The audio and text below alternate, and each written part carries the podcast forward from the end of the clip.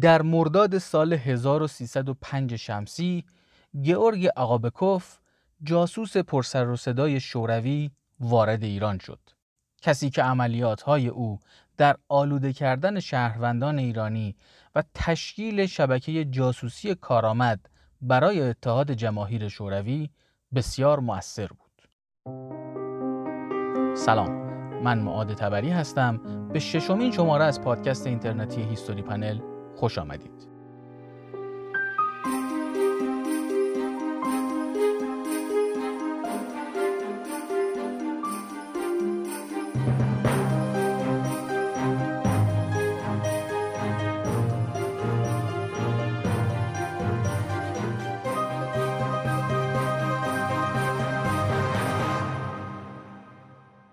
این شماره دقیقاً ادامه شماره 5 پادکست هیستوری پنله و توصیه میکنم اگر قسمت قبلی رو نشنیدید اول قسمت 5 رو گوش کنید، بعد بیایید سراغ این قسمت تا توالی اتفاقات رو کاملاً درک کنید. وقت رو تلف نمی کنیم و میریم سراغ پادکست.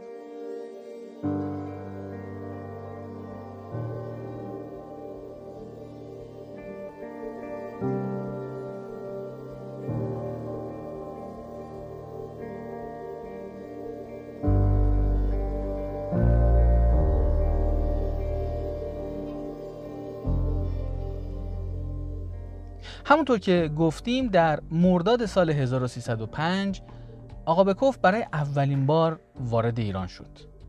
او از طریق بندر باکو به بندر انزلی و از اونجا هم راهی تهران شد. قبل از اینکه بخواد وارد ایران بشه، یکی از مواردی که بهش خیلی توصیه شده بود این بود که باید به رابطه بین ایران و هند خیلی توجه کنه، چون گ.پ.او به نفوذ در هند و رصد کردن رفتار انگلستان در اونجا خیلی علاقه داشت.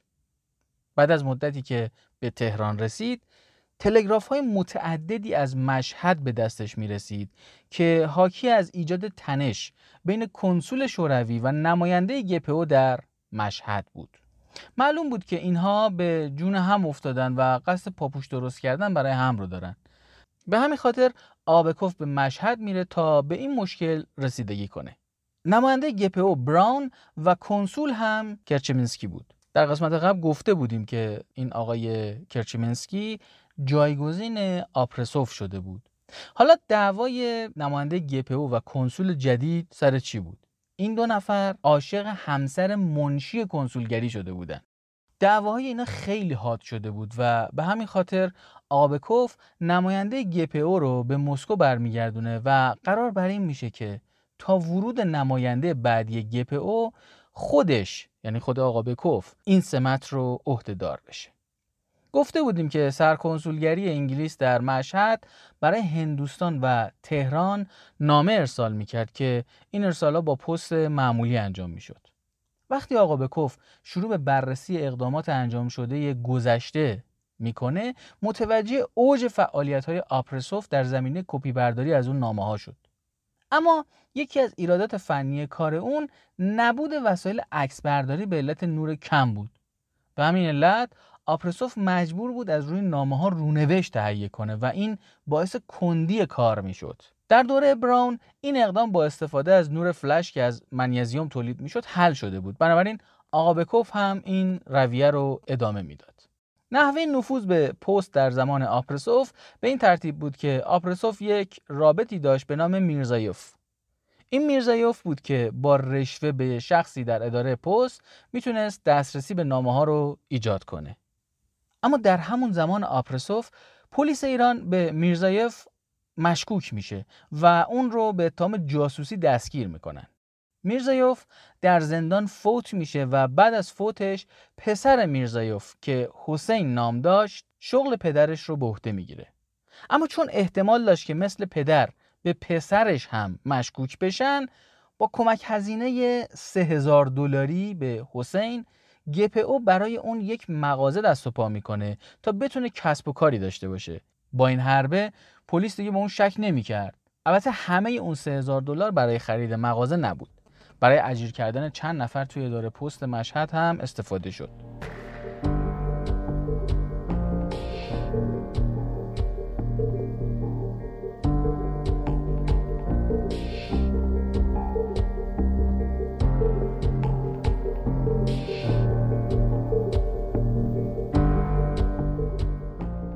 حسین میرزاییوف مثل پدرش برای هر نامه $1 پول میگرفت. آقابکوف هم روند کاری با حسین رو ادامه میده. اما در مطالعه همین نامه ها و همچنین به خاطر سفارشی که بهش شده بود، به فکر ایجاد حلقه جاسوسی در منطقه بلوچستان هم میفته. چون سمتی که برای اون انتخاب شده بود بازپرس مخصوص نمایندگی تجاری شوروی بود، با نماینده تجاری شوروی در مشهد همکاری گسترده‌ای رو شروع میکنه تا بتونه تحت پوشش مسائل تجاری فعالیت‌هاش رو پیش ببره. توی این ارتباط متوجه شد که نماینده تجاری شوروی در مشهد تونسته برخی از تجار معتبر مشهد رو با خودش همراه کنه. تو اون سالها و بعد از روی کار اومدن اتحاد جماهیر شوروی، قراردادهای ایران و شوروی دستخوش یه سری تغییرات شده بود و دولت وقت ایران با توجه به شعارهای ضد استعماری که روس‌ها در اوایل انقلابشون داده بودند، در صدد برآمده بود که با رایزنی‌های متعدد قراردادهایی که در گذشته بین حکومت قاجار و دولت روسیه تزاری بسته شده بود رو تغییر بدن. این قراردادها در مورد تعرفه‌های گمرکی، حجم صادرات و مخصوصاً شیلات و حدود مرزها بود. وقتی مذاکرات به بنبست خورد، ایران به طور یکطرفه صادرات کالا به شوروی رو تحریم کرد. البته گفته میشه این کار رو به تحریک انگلیس‌ها انجام داده. ولی داستان خیلی پیچیده تر از این مسائل بود. حقیقت اینه که روس‌ها از قبل از این موضوع واردات از ایران رو ممنوع کرده بودن و به فکر خودکفایی و این حرفا افتاده بودن. در این بین کالاهای ایران توسط تجار به شوروی قاچاق میشد. وقتی دولت ایران صادرات رو تحریم کرد، دیگه تجار حق خروج کالا رو هم نداشتن. به همین خاطر دیگه همین مقدار گردش مالی تجار هم که از قاچاق تامین میشد دیگه انجام نمیشد و قطع شد. آقابکوف هم توی این موضوع وارد عمل شد و با به خدمت گرفتن افراد مختلف و حتی برخی از تجار جنجال و اختشاش توی جلسات تجار ایجاد میکرد. به خدمت گرفتن این افراد هم خیلی جالب بود. افراد عادی که با رشوه به راحتی مطیع می‌شدن، اما تجار با یه سری وعده وعید که مثلا اجازه ورود کالاهای شما به شوروی رو ما میدیم، با این حربه اونها هم فریب می‌خوردن و با آقابکوف همکاری می‌کردن. یکی از این تجار هم پسر ناتنی آیت الله کفایی بود. آیت الله کفایی هم پسر آخوند خراسانیه. از این طریق به روحانیون هم نفوذ کردند و سعی کردن به دولت برای لغو این تحریم‌ها فشار وارد کنند که البته کارگر هم افتاد. حالا در کنار این کارهایی که انجام دادن، برای همراهی جو روانی با برخی از نشریات هم همکاری کردند و اونا براشون مقاله‌های مثبتی به چاپ رسوندن، ولی این کار خیلی گرون تموم می‌شد. در حالی که با صدور مجوز ورود یه مقدار چای به شوروی برای تجار، این همکاری‌ها اتفاق افتاده بود.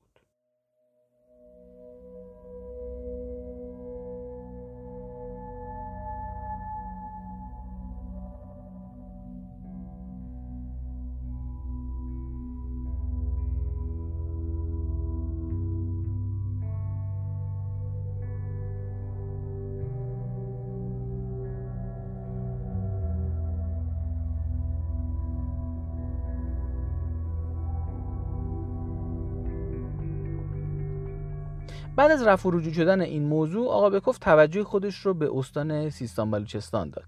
این استان به دلیل همجواری با بلوچستانی که در کنترل انگلیس بود، یعنی منطقه پاکستان فعلی، مهم بود و میشد اطلاعات مهمی رو از اونجا استخراج کرد. همینطور یه نکته دیگه هم در این زمینه وجود داره که زاهدان آخرین نقطه خط آهن کراچی تا بلوچستان انگلیس بود. یه خط آهنی اونجا وجود داشت که از کراچی می اومد به زاهدان ایران، یعنی بلوچستان ایران می رسید. آقابکوف برای نفوذ در منطقه بلوچستان ایران یه سرهنگ کهنکار به نام هوفمن رو با سمت نماینده مجمع تجارت شوروی به بیرجند میفرسته. هوفمن مأمور بود که نقشه های راه ها و اماکن استراتژیک رو تهیه و تکمیل کنه و از طرفی هم با عشایر بلوچستان ارتباط بگیره.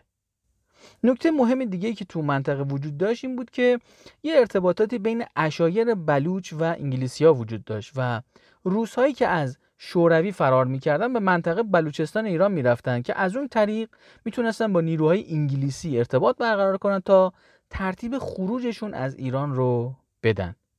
سردر آوردن از این کانال‌های گریز و همینطور میزان و نحوه ارتباط بین عشایر بلوچ و انگلیسی‌ها هم جزو مأموریت هوفمن تعریف شده بود. توی خود منطقه زاهدان هم یه مأمور گ.پ.او فعال بود، اما چون آقابکوف از اطلاعاتی که اون ارسال میکرد رضایت نداشت و احتمال خیانت هم از سمت او وجود داشت، پسر اون مأمور رو که توی مشهد با گ.پ.او همکاری میکرد به بهانه ادامه تحصیل به خاک شوروی میفرسته.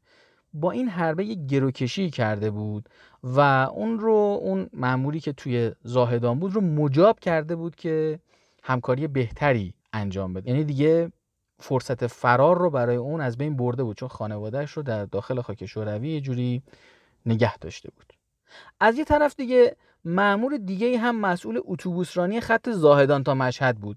اسم این مأمور بلچین بود و وظیفه اون این بود که گزارش‌های مأمور زاهدان و بیرجند رو به مشهد ارسال کنه. در واقع برای ارسال همچین گزارش‌هایی برخلاف انگلیسی‌ها که از پست معمولی ایران استفاده می‌کردن، روس‌ها اومده بودن کانال خودشون رو ایجاد کرده بودن. یه مأمور هم در قوچان وجود داشت که وظیفه اون زیر نظر گرفتن مأمور مخفی انگلستان بود. البته اون مأمور گ.پ.او نبود، یه فردی بود که از شوروی فرار کرده بود و توی ایران پناهنده شده بود، ولی با دادن وعده وعید و یه سری گشایش هایی که تو کاراش در شوروی میخواستن براش ایجاد بکنن که آقا مشکل تو حل میکنیم و اینا، حاضر به همکاری شده بود. از طریق گزارش های این فرد متوجه شدن که مأمور مخفی انگلستان توی قوچان در حال رصد کردن مرزهای شوروی هست و یه سری گزارش هایی رو ارسال میکرد که باید روس‌ها از اون سر در می آوردن که سر هم در آوردن. توی بوجنورد هم مأمور دیگه‌ای بود که او هم مثل مأمور قوچان پناهنده بود و وظیفه اونم رصد کردن فعالیت ترکمنها بود. تا اینجا ما در مورد 5 تا مأمور صحبت کردیم، در حالی که فقط توی استان خراسان گ.پ.او حدود 50 تا مأمور داشت. با این تعداد مأمور که هر کدوم از اونها هم حلقه مأموران و وابستگان ایرانی خودشون رو داشتن، تمام اتفاقاتی که توی خراسان میافتاد رو گ.پ.او میتونست رصد بکنه.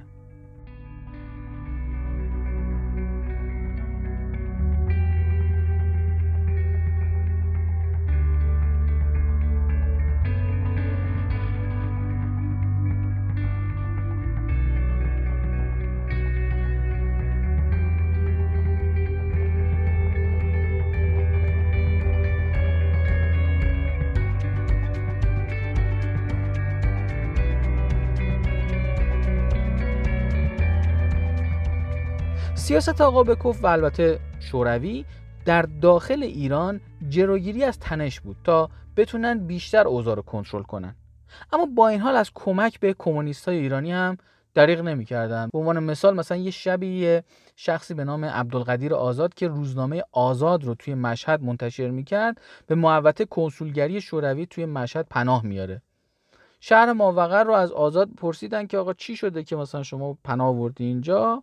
عنوان میکنه که چند روز قبل توی روزنامه مطلبی رو اومده در مورد آزادی زنان نوشته بود. به همین دلیل هم یه سری مخالفت‌هایی از طرف روحانیونی مثل حاج آقا حسین قمی ایجاد شده بود و پلیس ایران هم قصد بازداشت اون رو کرده بود. اونم وقتی پلیس حمله میکنه به خونش که دستگیرش بکنه، از پنجره فرار میکنه و به ساختمون کنسولگری پناه میاره.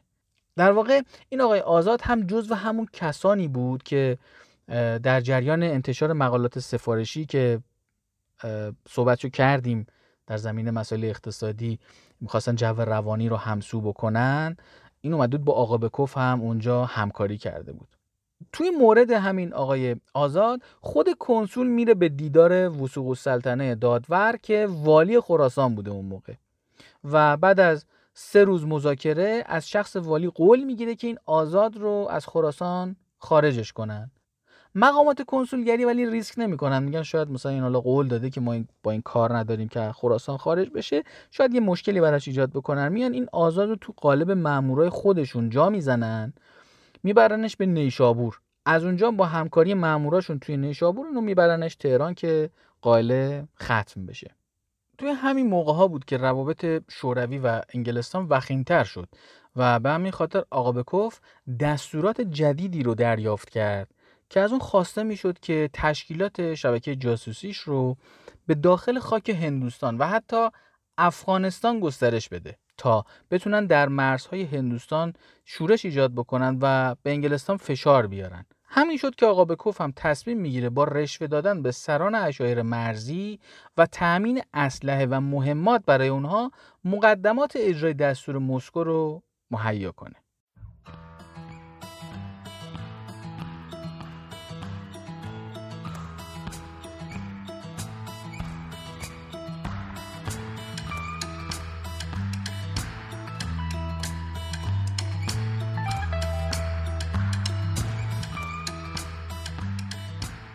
با ارتباط گرفتن با تاجری به نام محمدوف تونست با سلطنت السلطنه حاکم شهر باخرز که در جنوب شرقی مشهد و نزدیک مرز افغانستان بود ارتباط برقرار کنه. سلطنت السلطنه هم حاکم شهر باخرز بود و هم رئیس ایل هزاره. قلمرو ایل هزاره هم تا داخل مرز افغانستان ادامه داشت و چون سلطنت السلطنه جوان خوشگذرانی بود به راحتی تطمیع شد.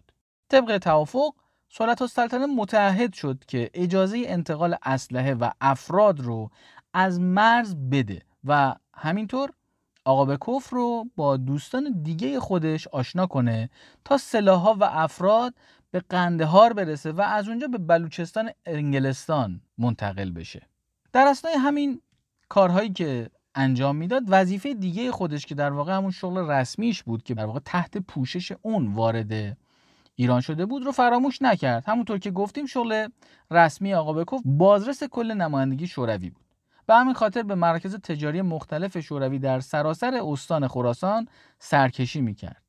توی این سرکشیاش متوجه شد که بیلیاقتی و دزدی و لفت و لیس‌های خیلی زیادی توسط عوامل شوروی در ایران داره اتفاق میفته. توی کتاب خاطراتش نمونه‌های زیادی رو اشاره کرده. در واکنش به این لفت و لیس ها با نماینده کنسولگری و نماینده تجاری شوروی در مشهد یک کمیسیونی تشکیل داد و دست به یک تصفیه عمومی زد. در نتیجه این تصفیه عمومی در عرض 2 ماه 250 نفر از عوامل شوروی رو از کار برکنار کرد و اینا رو برگردوندن به مسکو. اواسط دیماه 1305 شمسی از مسکو به آقابکوف اطلاع دادن که باید تمام کارهای خودش رو به نفر جدید تحویل بده و به مسکو برگرده. علت احضار آقابکوف به مسکو هدایت عملیات جاسوسی و خرابکاری شوروی در هندوستان بود.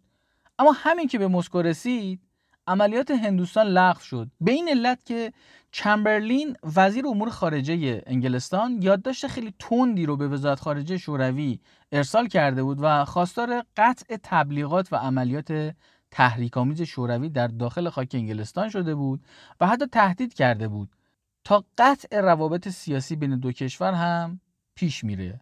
به همین خاطر هم آقابکوف با سمت رئیس گ.پ.او در ایران مجدداً به ایران برمیگرده.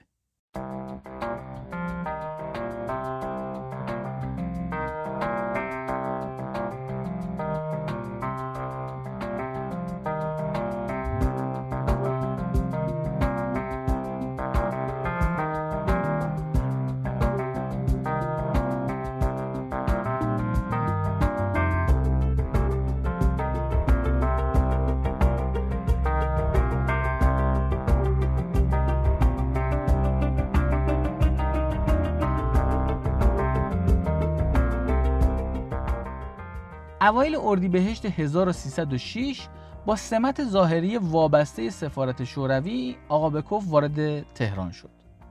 بعد از تحویل گرفتن کارها از نفر قبلی متوجه فعالیت‌های جاسوسی قبلی در تهران شد. تمام جاسوس‌ها در گزارشات با یک شماره مشخص شده بودند. جاسوس شماره 1 دکتر عبدالله خان واسعی بود. به این دلیل شماره 1 برای اون انتخاب شده بود که از زمان روسیه تزاری فعالیت‌های جاسوسی خودش رو در ایران آغاز کرده بود. نحوه جاسوسی اون هم ارسال گزارش‌های روزانه از شنیده‌های خودش در کوچه و بازار تهران به گ.پ.او بود. جاسوس شماره 3 یک ارمنی به نام اوربیلیانی بود که خبرنگار آژانس خبری تاس بود.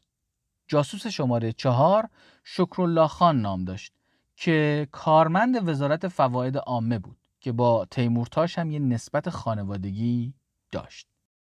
دو برادر دیگه شکرالله خان در وزارت مالیه کار می‌کردن که جاسوس‌های شماره 8 و 9 بودن. این سه تا برادر در مجموع وظیفه داشتن تمام نامه‌های اداری وزارتخانه‌های فواید عامه و مالیه رو به جاسوس شماره 3 که همون اوربیلیانی بود تحویل بدن.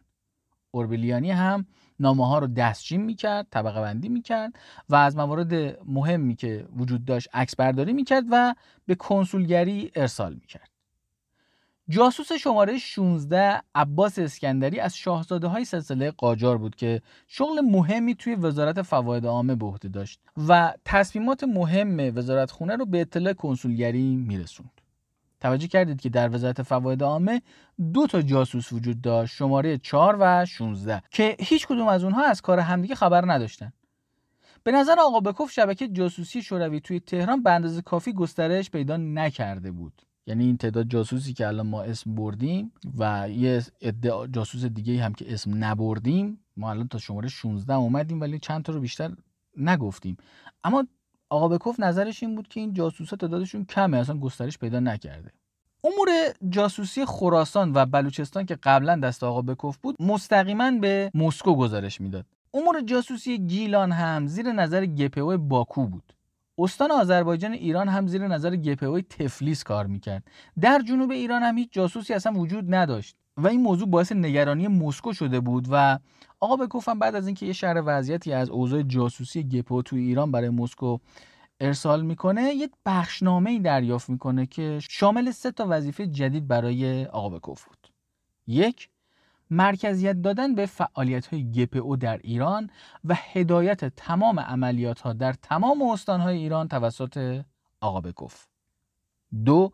تشکیل شبکه جاسوسی در جنوب شرقی و جنوب غربی ایران. 3.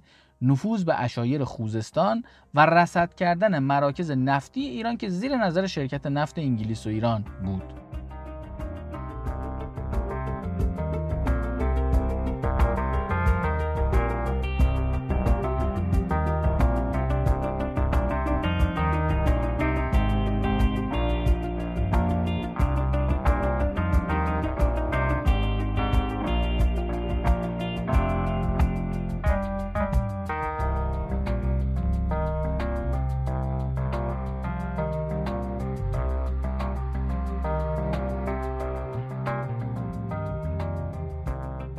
یکی از اصلی ترین مشکلات آقابکوف درگیری بین گ.پ.او تفلیس و باکو بود.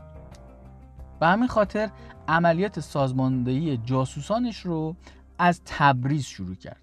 تبریز مرکز فعالیت حزب داشناک یا همون حزب ارامنه ضد کمونیست بود. همینطور نمایندگان حزب مساوات هم توی این شهر فعالیت می‌کردن. البته فعالیت حزب مساوات خیلی محدود بود و حزب مساوات برای شورش در آذربایجان فعالیت میکرد و حزب داشناک هم برای استقلال ارمنستان. رئیس کل حزب داشناک در تبریز ایچخانیان نام داشت که اطلاعات و اخبار رو جمع‌آوری میکرد و به کمیته مرکزی حزب در پاریس ارسال میکرد. این مکاتبات توسط ایچخانیان توی 2 مرحله به رمز تبدیل میشد و توسط مرکب نامرئی نوشته میشد، اما باز هم با پست معمولی ارسال میشد. حزب مساوات هم به همین ترتیب کار میکرد، یعنی مکاتبات خودش رو با پست معمولی به دفتر مرکزی این حزب توی استانبول ارسال میکرد. نماینده گ.پ.او در تبریز با اجیر کردن یکی از کارمندای رد بالای اداره پست تبریز به تمام نامه‌های احزاب داشناک و مساوات دسترسی داشت. اون کارمندی که توی اداره پست تبریز برای گ.پ.او کار میکرد، بعد از اینکه متوجه حضور آقابکوف توی تبریز شد، میره به دیدن آقابکوف. تو این دیدارم یه توافقی دوباره میکنن با هم که بجز دسترسی به نامه‌های احزاب داشناک و مساوات، تمام مرسولات پستی کنسولگری‌های انگلستان، ترکیه و آلمان در تبریز هم به نمایندگی گ.پ.او در تبریز ارسال بشه و در قبال اون به دستمزد ماهانه $100 اون $50 دیگه هم اضافه بشه. یعنی وقتی اوضاع رو اینطوری دید، فرصت رو مغتنم شمرد و اومد یه چونه ای زد سر قیمت. چون مسئله کردها هم برای شوروی خیلی مهم بود، یه برنامه برای نفوذ بین قبایل کرد هم آغاز شد. اهمیت کردها به دلیل ناحیه سکونت اونها بود. محل اسکان کردها از عراق تا قفقاز گستردگی داشت و در صورت بروز یه درگیری بین انگلیس و شوروی، ارتباط با کردها میتونست برای شوروی خیلی راهگشا باشه. از طرفی چون انگلستان توی منطقه کردنشین عراق پایگاه هوایی احداث کرده بود، دسترسی به اطلاعات اون نیروگاه نظامی انگلستان در این منطقه هم خیلی حیاتی بود برای شوروی. اتفاق دیگه که سبب شده بود کردها برای شوروی مهم باشن این بود که ایران قصد کرده بود که یه خط آهنی از تبریز تا ترابوزان ترکیه احداث بکنه. از اون طرف انگلستان هم یه طرحی جهت احداث خط آهن از خاک عراق تا کنار دریاچه ارومیه و حتی به دست گرفتن سرویس کشتیرانی دریاچه ارومیه مد نظرش بود. به همین خاطر هم آقابکوف از تبریز یه سری مأمور رو میفرسته شهر مهاباد تا حلقه جاسوسی در اونجا ایجاد بکنن و با کردها ارتباط بگیرن. بعد از حدود 2 ماه آقابکوف به تهران برمیگرده. یکی دیگه از جاسوسای آقابکوف در تهران، جاسوس شماره 10 بود که مدیر مسئولی یک روزنامه رو به عهده داشت. اون تونسته بود متصدی دفتر رمز نخست وزیری ایران محمد علی میرزا خاغانی رو وادار به همکاری کنه و این فرد جدید با نام جاسوس شماره 33 وارد لیست جاسوسای آقابکوف شد. خدماتی که محمد علی میرزا خاغانی به شوروی میداد خیلی مهم بود، چرا که تو این اثنا مناقشه تجاری بین ایران و شوروی که قبلا در موردش صحبت کرده بودیم به مراحل نهاییش نزدیک میشد. با دسترسی به دستورات دفتر نخست وزیری ایران به علی نقی خان، نماینده ایران در این مذاکرات، سفیر شوروی توی تهران قادر بود توی مذاکرات دست بالا را داشته باشه.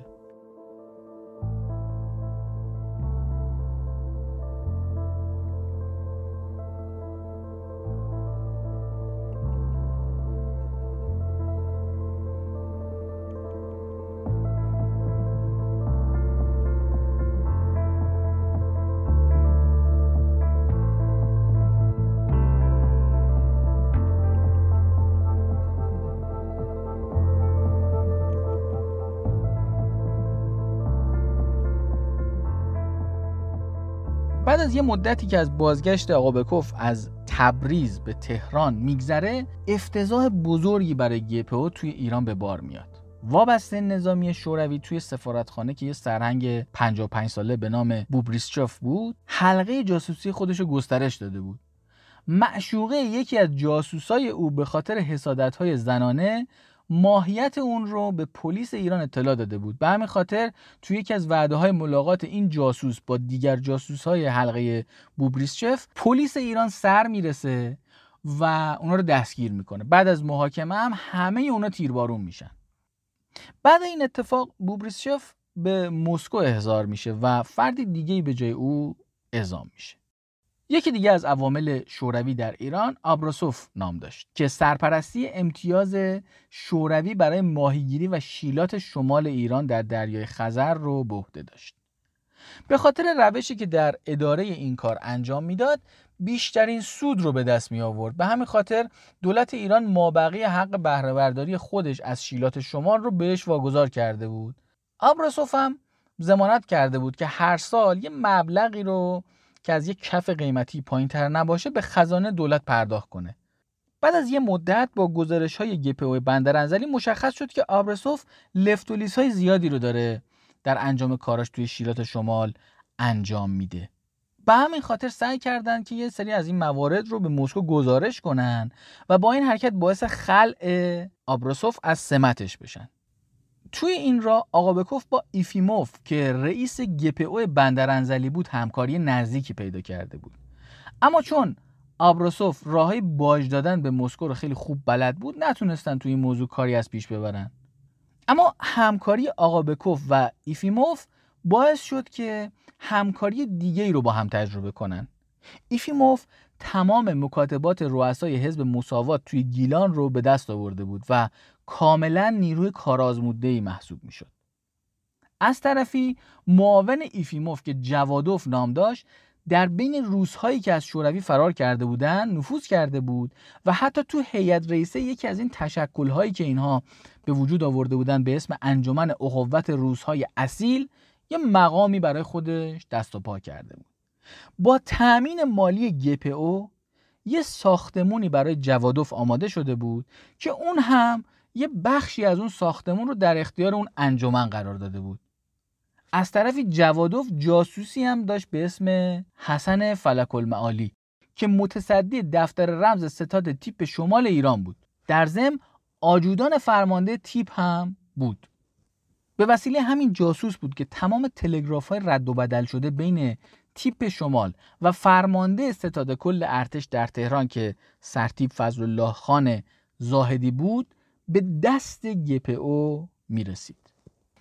همین توامندیای جوادوف بود که باعث شد آقابکوف از ایفیموف بخواد که جوادوف رو به تهران بفرسته تا از توانش در انجام امور مختلف استفاده کنه.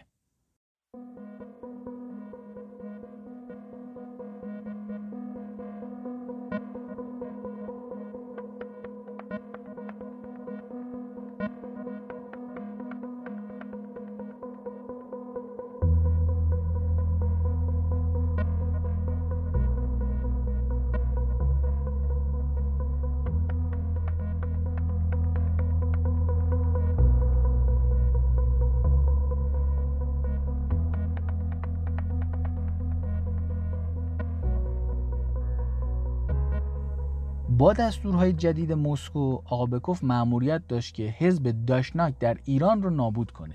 و همین دلیل از طریق جاسوس شماره 3 که اوربیلیانی بود، با دکتری به نام قازاریان که سالهای متعدد توی کمیته مرکزی حزب داشناک عضویت داشت، ارتباط گرفت و اون رو به سمت خودش کشوند. با تعیین یه حقوق ماهانه $100 قازاریان متقاعد شد که روزنامه‌ای به نام گاهاپار در تهران به زبان ارمنی منتشر کنه و در اون از دلایل گرایش خودش به حکومت وقت شوروی بنویسه. این اقدامی که قازاریان انجام داد خیلی مؤثر بود و به تخریب حزب داشناک خیلی کمک کرد. روزنامه حدود 2 سال منتشر شد و برای جبران خدمات قازاریان بعداً یه شغلی در یکی از بیمارستان‌های شوروی بهش دادن. همینطور دختر قازاریان هم تو بخش تجارت شوروی استخدام شد. به جز قازاریان، آقابکوف با نزدیک شدن به جمعیت حمایت از ارامنه که برای کمک‌های انساندوستانه به ارامنه شوروی تأسیس شده بود، تونست هدف این جمعیت رو تغییر بده و از اونها برای تشویق ارامنه به سکونت در داخل خاک شوروی استفاده کنه. رئیس این جمعیت دکتر کارومیناسیان بود که سمت پزشک شخصی شیخ خزعل رو هم به عهده داشت. از طریق این آقای دکتر، گ.پ.او تونست به اطلاعات خیلی زیادی در مورد شیخ خزعل و نظر شیخ خزعل نسبت به لندن متوجه بشه. اما در ادامه حضور آقابکوف در ایران، توی سفارت شوروی در تهران یه سری تغییراتی رخ میده به خاطر یه سری جنگ قدرت‌هایی که سفیر شوروی داشت و با دیگران داشت سر قدرت می‌جنگید. تغییرات گسترده‌ای ایجاد میشه. بعد از این تغییرات، آقابکوف به دلیل اهمیت مسئله کردها در غرب ایران عازم کرمانشاه میشه. اهدافی که توی این سفر مد نظر قرار داشت به این شکل بود. چون خبر رسیده بود که برخی از قبایل کرد در اون منطقه شورش‌های پراکنده‌ای انجام داده بودند، نیاز بود تا فعالیت‌های گ.پ.او در منطقه کرمانشاه یه مقدار منسجم‌تر بشه و باید مجدداً سازماندهی میشد. مورد دوم، گسترش شبکه جمع‌آوری اطلاعات در داخل خاک عراق بود. انگلیس در داخل خاک عراق 2 تا پایگاه داشت. یه دونه هوایی که قبلا در موردش صحبت کرده بودیم، یه پایگاه هم پایگاه مهندسی بود و کارشناسای نظامی شوروی هم اومده بودن پیش‌بینی کرده بودن که اگر یه جنگی بین شوروی و انگلیس در بگیره، هواپیمای انگلیسی برای حمله به خاک شوروی و برگشتنشون به خاک در واقع عراق به اون پایگاه هوایی فقط 7 ساعت زمان نیاز داشتن که این خیلی باعث نگرانی شوروی شده بود. سوم، موضوع مهم نفت بود. تا اون زمان نفتی که انگلیس در جنوب ایران استخراج میکرد توی ایران عرضه نمیشد، همش از ایران خارج میشد. نفت و بنزین و روغنی که در ایران عرضه میشد محصول شرکت پرس آز نفت بود یا همون شرکت نفت ایران و آذربایجان که این نفت توی قفقاز تولید میشد. این شرکت رو با نام پان هم میشناسنش. توجه کردید که توی موضوع خدمات حمل و نقل بین شهری قبلا صحبتشو کرده بودیم که روزها مثلا مأمور داشتن اونجا، یعنی مسئول خیلی از این ترمینال ها و خیلی از این پایانه های مسافربری که بین شهرها اتفاق می افتاد روس‌ها بودن. چرا روس‌ها بودن؟ چون نفت و بنزین و گازوئیل و روغن ماشین ها رو اینها خودشون داشتن تامین می‌کردن، بنابراین انحصار اون رو هم به عهده داشتن. یکم بعدتر یعنی اواخر سال 1306 بود که بریتیش پترولیوم نفت نخلی و بنزین پارس رو تو ایران به فروش میرسونه. دیگه در واقع از اینجا، از اواخر سال 1306 بود که یه رقیب دیگه‌ای توی صحنه وارد شده بود. اما الانی که داریم در موردش صحبت میکنیم هنوز اون اتفاق نیفتاده. نگرانی روس‌ها از قضیه نفت چی بود؟ انگلیس توی خانقین که در شمال شرقی بغداد قرار داشت یه سری تأسیسات نفتی داشت که هم از لحاظ کیفیت هم از لحاظ قیمت و حجم تولید مستعد عرضه به ایران بود. به همین خاطر هم باید در مورد عملکرد این تأسیسات نفتی یه مقدار اطلاعات جمع‌آوری می‌شد.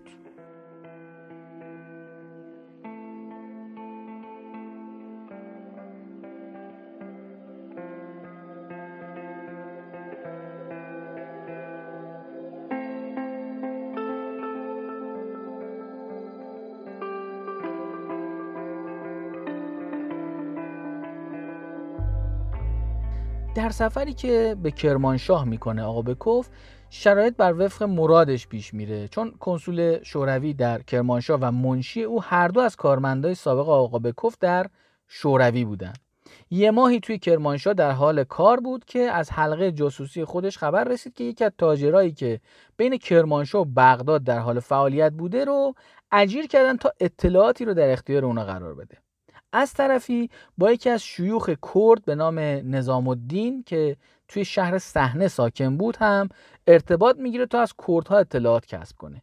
با یه مقدار تلاش شبکه جاسوسی گ.پ.او حتی تا لرستان هم گسترش پیدا میکنه. علت این گسترش به سمت لرستان هم شورش هایی بود که در اون برهه زمانی در لرستان اتفاق افتاده بود. شورش ها در مورد موضوع احداث شاهراه اهواز تهران بود که از اون منطقه عبور میکرد و چون ایران در اون سالها در مورد قرارداد دارسی با شرکت نفت انگلیس در حال مذاکره بود، گ.پ.او احتمال میداد که این تحرکات از طرف انگلیس سازماندهی شده باشه. برای همین دوست داشت که از اونجا هم یه سری اطلاعات به دست بیاره. وقتی آقابکوف از پیشرفت کار تو منطقه کرمانشاه اطمینان پیدا کرد، برگشت تهران.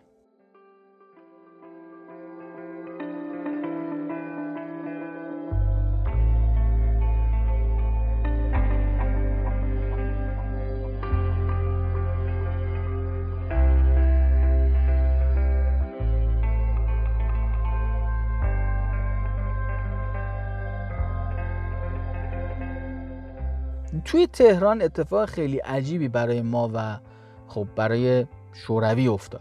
دو نفر از دیپلمات‌های ایران که یکی کنسول ایران در ایروان ارمنستان بود و اون یکی کنسول ایران در نخجوان آذربایجان بود، بعد از بازگشت از مأموریتشون میان به دیدار آقابکوف و خیلی خودجوش اعلام آمادگی میکنن که حاضرن با گ.پ.او همکاری کنن. آقابکوف هم به اونا توصیه میکنه که از وزارت خارجه ایران تقاضای یه سری پست جدید بکنید که بهتر این پست ها هم توی منطقه عراق باشه. جالبه اونا هم همین کار رو میکنن و در کمال حیرت با موافقت وزیر یکی از اونا میشه کنسول ایران توی موصل، اون یکی میشه کنسول ایران توی خانقین. تازه قبل از اعزامشون به مأموریت بازم میان دیدار آقابکوف، یعنی دستبوس ایشون و دستورات لازم میگیرن که آقا چی میخوای اونجا، ما در مورد چی از اونجا اطلاعات برای تو بیاریم، موارد مهمی که مد نظرته رو به ما بگو. اما بشنویم از یکی از اعضای سفارتخانه شوروی در تهران به نام خوشداریا. این آدم که توی زمینه تجاری فعالیت میکرد، با ارتباط برقرار کردن با مقامات ایرانی تونسته بود امتیازهای زیادی از ایران بگیره. بخشی از امتیازاتی که خوشداریا از حدود سال 1300 شمسی به دست آورده بود، مالکیت نفت منطقه صحنه و سمنان، امتیاز چوببری جنگل‌های مازندران و استفاده از بخشی از راهن ایران بود. بعدها با لابی‌هایی که با معاون شورای ملی اقتصاد شوروی کرده بود، یه فرد همه کاره توی سفارت شده بود و توصیه‌های زیادی برای فعالیت‌های اقتصادی شوروی توی ایران میداد.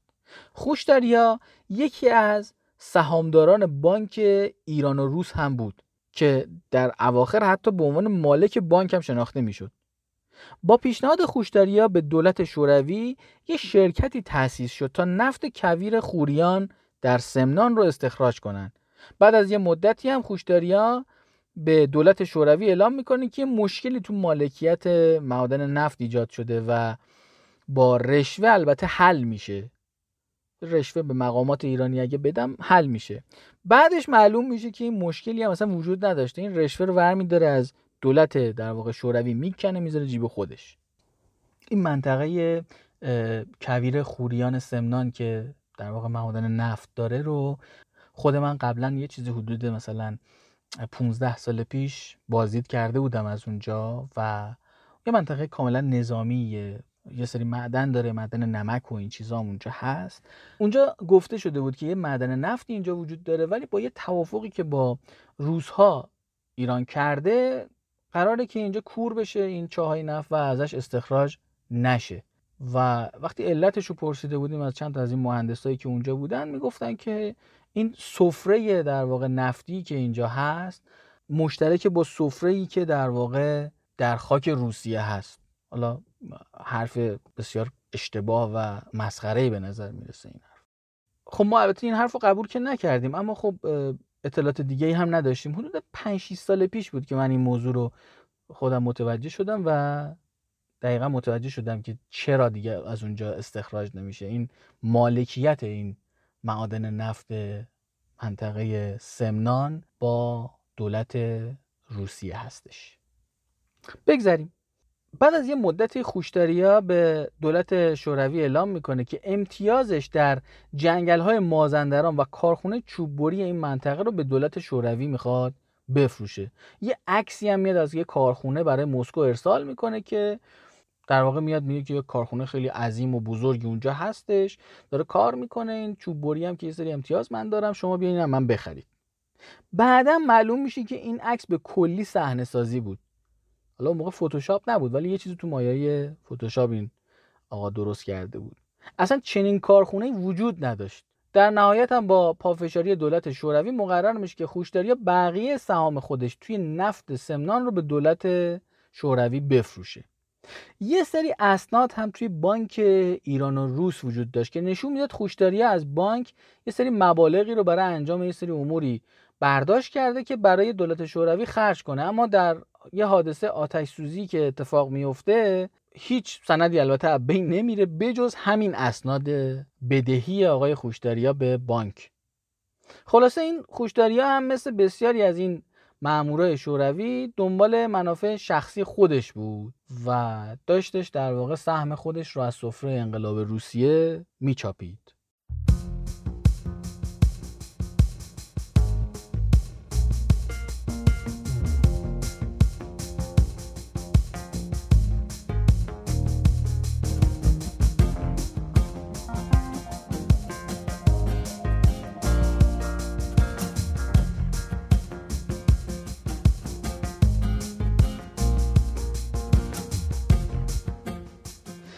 اواسط دیماه سال 1306 آقابکوف در تدارک سفری به نواحی جنوبی ایران بود تا یه سری از فعالیت‌های گ.پ.او در اونجا رو ساماندهی کنه.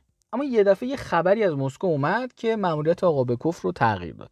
خبر از این قرار بود که 2 نفر از افراد سرشناس دولت شوروی فرار کرده بودند و از شمال شرقی ایران وارد خاک ایران شده بودند و احتمالاً برنامه رسیدن به مشهد رو داشتند. این دو نفر ماکسیموف و باژانوف بودند. باژانوف در دفتر مخصوص استالین کار میکرد. آقابکوف با گ.پ.او مشهد تماس میگیره و قرار شد که اونا دست به کار بشن و رد این دو نفر رو بزنن. چند روز بعد گ.پ.او مشهد خبر میده که موفق شده این دو نفر رو شناسایی کنه. بلافاصله هم مسکو رو در جریان قرار میدن و دستور تصفیه این دو نفر صادر میشه. آقابکوف هم با هواپیما از تهران میره مشهد. وقتی به کنسولگری میرسه، مقامات گ.پ.او میان داستان رو براش تعریف میکنن. داستان از این قرار بوده که این دو نفر در مسکو کار میکردن، بعد یه مدتی از آرمانهای اصلی حزب فاصله میگیرن و به دستور استالین به اشقابات منتقل میشن و اونجا مشغول فعالیت میشن. البته در واقع تحت نظر بودن اونجا. در شامگاه یکشنبه 10 دی ماه 1306 این دو نفر به بهانه شکار از اشقابات خارج میشن و مخفیانه میان از مرز میگذرن. گ.پ.او ایالت ترکستان، همون منطقه‌ای که امروز ما به اسم ترکمنستان میشناسیم، فعالیتی رو برای دستگیری اینا آغاز میکنه. یه گروهی از ترکمن‌ها رو هم بهشون وعده جایزه میده اونا که آقا رد اینا رو بزنید، اما به طور کلی موفق نمیشن. از اینجا به بعد گ.پ.او مشهد دست به کار میشه. ابتدا سعی میکنن که توی قوچان بهشون برسن، اما قبل اینکه به این فراریا برسن اونا سوار اتوبوس شده بودن و به سمت مشهد حرکت کرده بودن. البته نیروی گ.پ.او چون یکی از کارمندای اداره حمل و نقل محسوب میشد و بهتون گفته بودیم که چرا روس‌ها در زمینه حمل و نقل به طور کلی مأمور داشتن همه جا، با بهانه موجهی که ایجاد میکنه واسه خودش وارد همون اتوبوس میشه و میشینه کنار همین آدمایی که فراری بودن و با اونا میاد مشهد. توی مسیرم سعی کرده بود چند بار که اینا رو بکشه، اما نشده بود. بعد از اینکه اینا رسیدن مشهد، باژانوف و ماکسیموف میرن توی یه هتلی اقامت میکنن. گ.پ.او مشهد هم مشغول تحریزی برنامه برای قتل اونا میشه. فردای اون روز شخصی به نام کولتوچف که یکی از مستخدمین هتل بود و البته مأمور گ.پ.او هم بود، از طریق خیابون وارد بالکن اون اتاق این دو نفر فراری میشه و میره پشت پنجره منتظر میشه اینا بیان که با گوله اینا رو بزنه. یه دفعه یه پلیس ایرانی که توی اتاق بود و مسئول محافظت این دو نفر بود جلوش سبز میشه و توسط همون پلیس هم دستگیر میشه. پلیس که میبینه به اینا قرار سوء قصد بشه و اینا درگیری دارن و یه سری افراد در صدد کشتن اینا هستن، میاد یه کاری میکنه، میاد این دو نفر فراری رو میندازه زندان. ماجرا تا اینجا پیش رفته بود که آقابکوف میرسه مشهد و در جریان این اموری که الان ما صحبت کردیم هم قرار میگیره. آقابکوف برای بررسی وضعیت میره دیدار والی خراسان. سوغ سلطنه که قبلا توی زندان با باژانوف ملاقات کرده بود و از ماجرا اطلاع داشت، سعی میکنه توی ملاقاتش با آقابکوف این بحث رو منحرف کنه. چون آقابکوف دید نمیتونه کاری از پیش ببره، اومد یه راه دیگر رو انتخاب کرد. با بررسی که کردن متوجه شدن که کولتوچف توی همون ساختمونی زندانی شده که فراریام اونجا زندانی شدن و دارن محافظت میشن. به همین خاطر هم تصمیم گرفتن که یه مقدار سیانور رو برسونن به کولتوچف که اونم این سیانور رو بخورونه به اون فراریا. اما یه دفعه دستور جدیدی از مسکو اومد که عملیات تصفیه این فراریا رو لغو کردن و دستور دادن که آقابکوف امور گ.پ.او مشهد رو در اختیار خودش بگیره. بعد از چند هفته‌ای هم یه خبری اومد که باژانوف و ماکسیموف به زاهدان رفتن و از اونجا عازم هندوستان شدن. چون کار دیگه‌ای در مشهد برای انجام دادن هم نبود، آقابکوف هم برمیگرده تهران.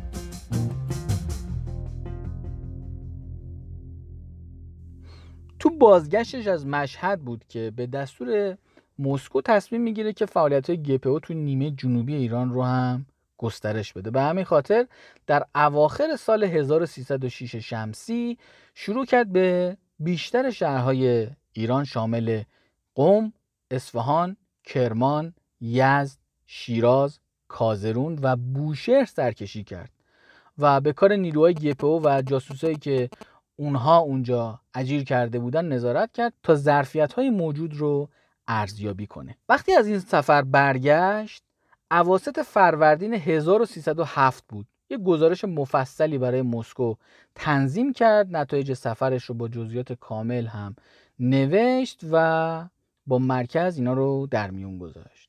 اما توی اردیبهشت سال 1307 یعنی حدود یه ماه بعدش تلگرافی دریافت کرد که به اون دستور میداد برای توضیحات شفاهی برگرده مسکو. بنابراین آقابکوف روز یکشنبه 16 اردیبهشت 1307 شمسی ایران رو ترک کرد، اما نمیدونست که این آخرین باری بود که در ایران حضور داشت.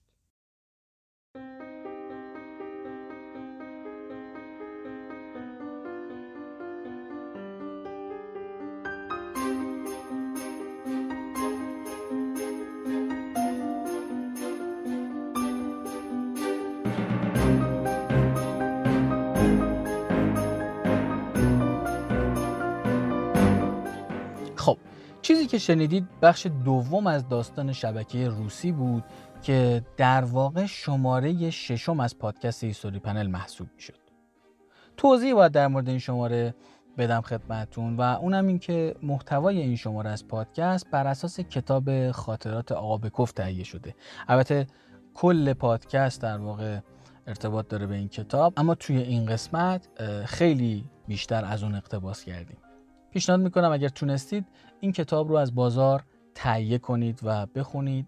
اطلاعات خیلی مفیدی رو به ما میده، توضیحات بسیار بسیار زیاد و حاشیه‌ای رو در مورد فعالیت‌های مأمورهای شوروی در ایران و کارهایی که خود آقابکوف در ایران کرده به ما میده. البته این کتاب نسخه آفستش که وجود نداره، انتشاراتی هم که این کتاب رو منتشر میکرده تعطیل شده و دیگه وجود نداره، بنابراین باید نسخه دست دومش رو تهیه کنید.